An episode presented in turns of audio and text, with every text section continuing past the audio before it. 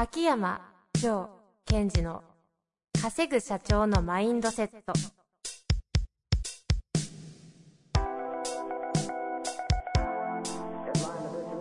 なぜ一流の経営者たちはぶつかる壁を次々と越えられるのか。そこに隠されたマインドの正体。ポッドキャスト「稼ぐ社長のマインドセット」は上場企業から中小企業まで。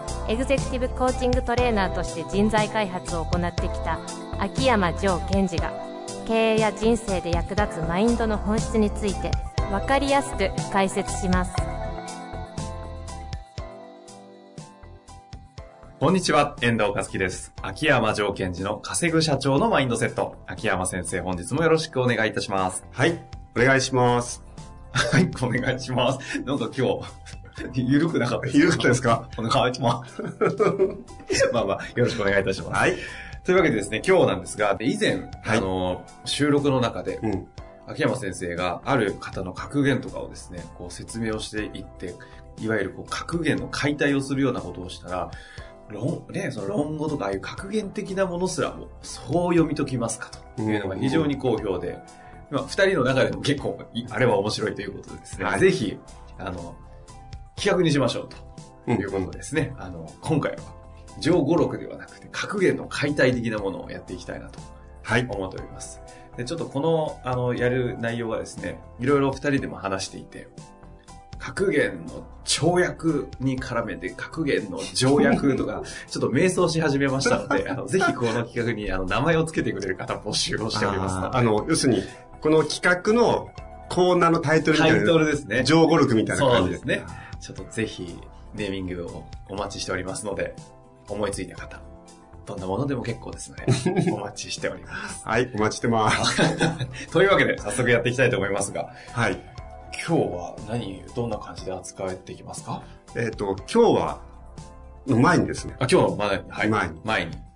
あの、最近、こう、ちょっと巷で話題になっている、はい。社長、社長の、そ、そこか、そこを噛むの。はい、はい。社長の人事力の本の中でね、はい。私はこう、すごいポイントとなるのは、従業員に好かれたいマインドを手放していくってことがすごい重要ですよって語ってるんですねうん。。はい。でそんなことを考えてたら、うんうんちょっとね、こう、似たようなことを言ってる方がいたんですよ。なんか、あの、講師っていう人なんらしいんですが、知ってます？多分、多分、秋山先生より有名だと思います。私もそう思う。多分。たまたまね、はい講師さんがね、私と似たようなことを言ってたらしいので、え逆じゃなくてですか？秋山先生が小林さんと同じしてなくて。逆？いや、私、私的には、あ、意見一緒みたいな。そこマウンティングするのやめてください。はい。歴史を飛び越えましたね。というわけで。まあその言葉があるんですか？もちろんこれはあの、有名な言葉らしいんですけども、あの、ちょっと使えるかなと思って今日は紹介したいと思います。ぜひぜひお願いいたしますえっ。と、すごい長い文章なんですけども、んまあ一番コアのところですね。はい。えー真の善人とは、10人のうち5人がけなし、5人が褒める人物である。っていう、まあ、文章なんですね。聞いた方もいらっしゃると思うんですね。うんうん聞いたことありますね。あの、もともともうちょっと長くって、はい日本語訳ではですよ。はいはい。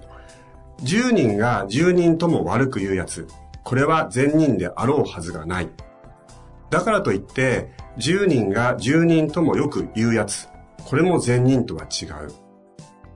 という前があって、うんそして、真の善人とは、10人のうち5人がけなし、5人が褒める人物である。とあるんですね。はで、あの、経営者の方にも、この感覚ではいてほしいんですよ。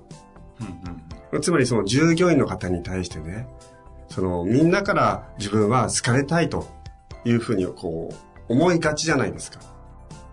だからここでは善人と言ってますけども、私の中では、その稼ぐ社長ですとか優秀な経営者。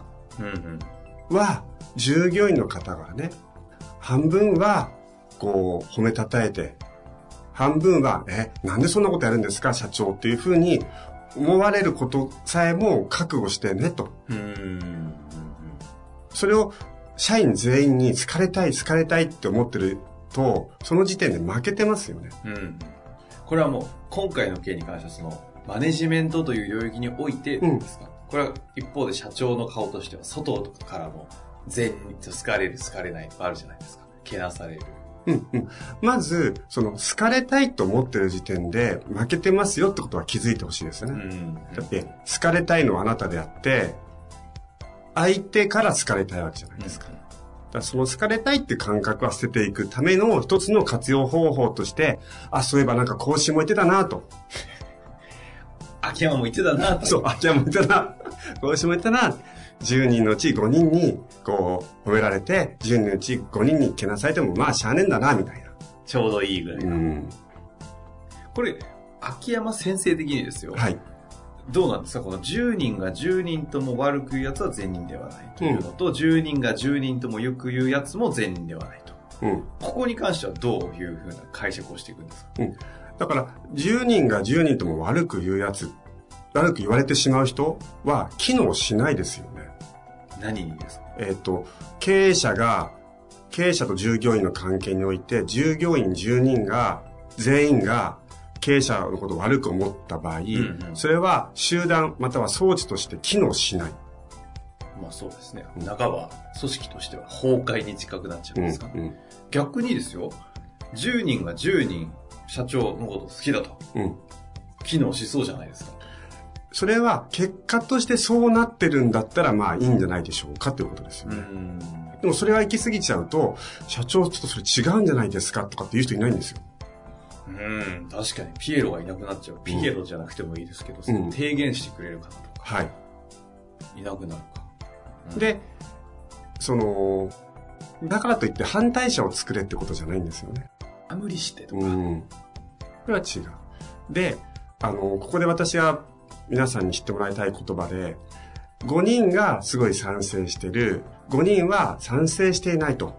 じゃあどうやって、えー組織として強い組織を作っていくかっていう時に、重要な言葉としては、例えば大義って言葉がありますね。うん大義名分の大うん。義。はい。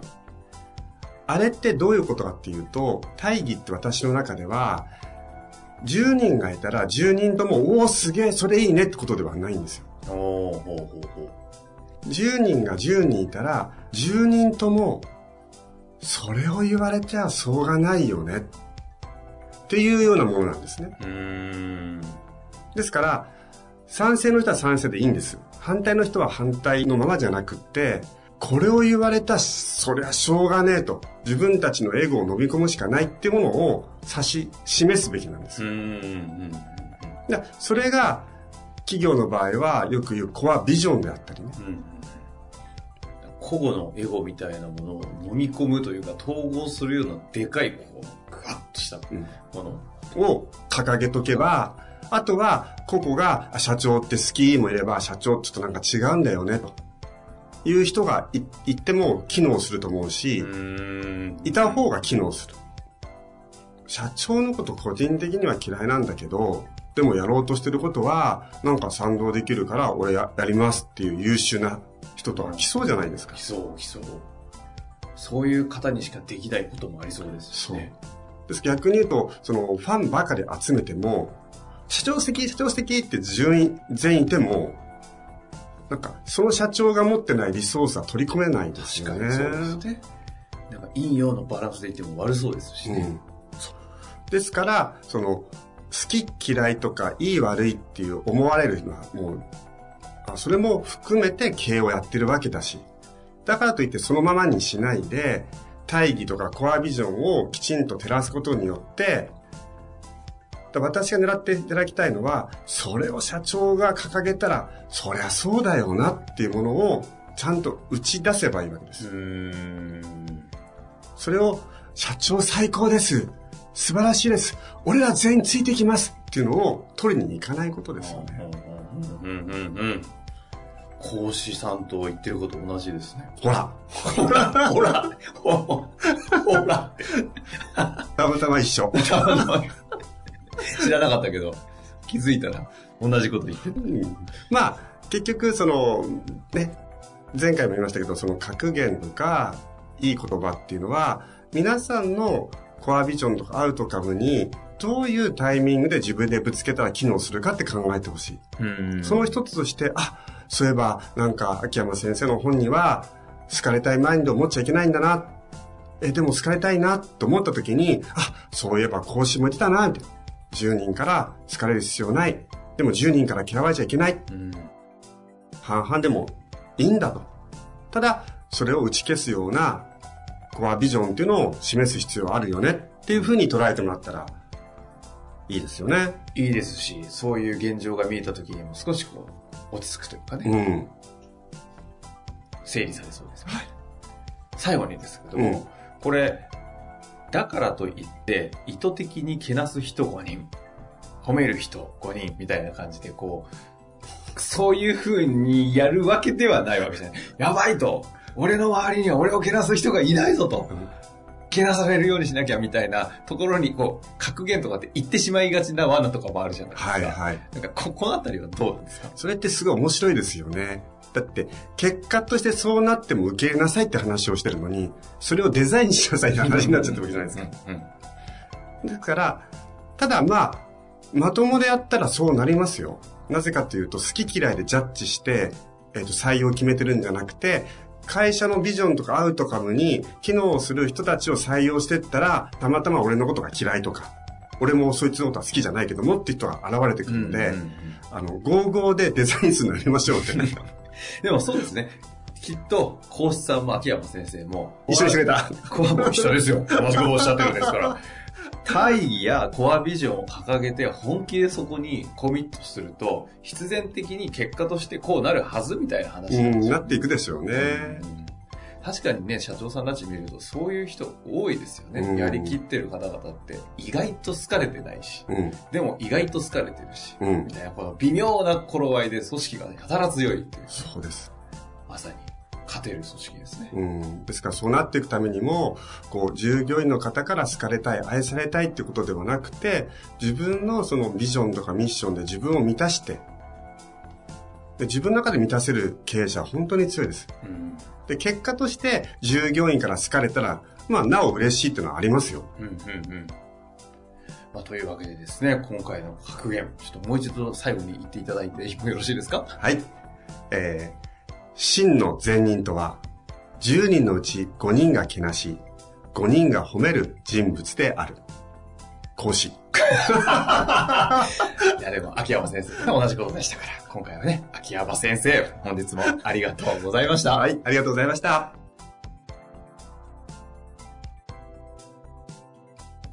本日の番組はいかがでしたか？番組では秋山城賢治への質問を受け付けております。ウェブ検索で秋山城と入力し、検索結果に出てくるオフィシャルウェブサイトにアクセス。その中のポッドキャストのバナーから質問フォームにご入力ください。また、オフィシャルウェブサイトでは無料メルマガも配信中です。ぜひ遊びに来てくださいね。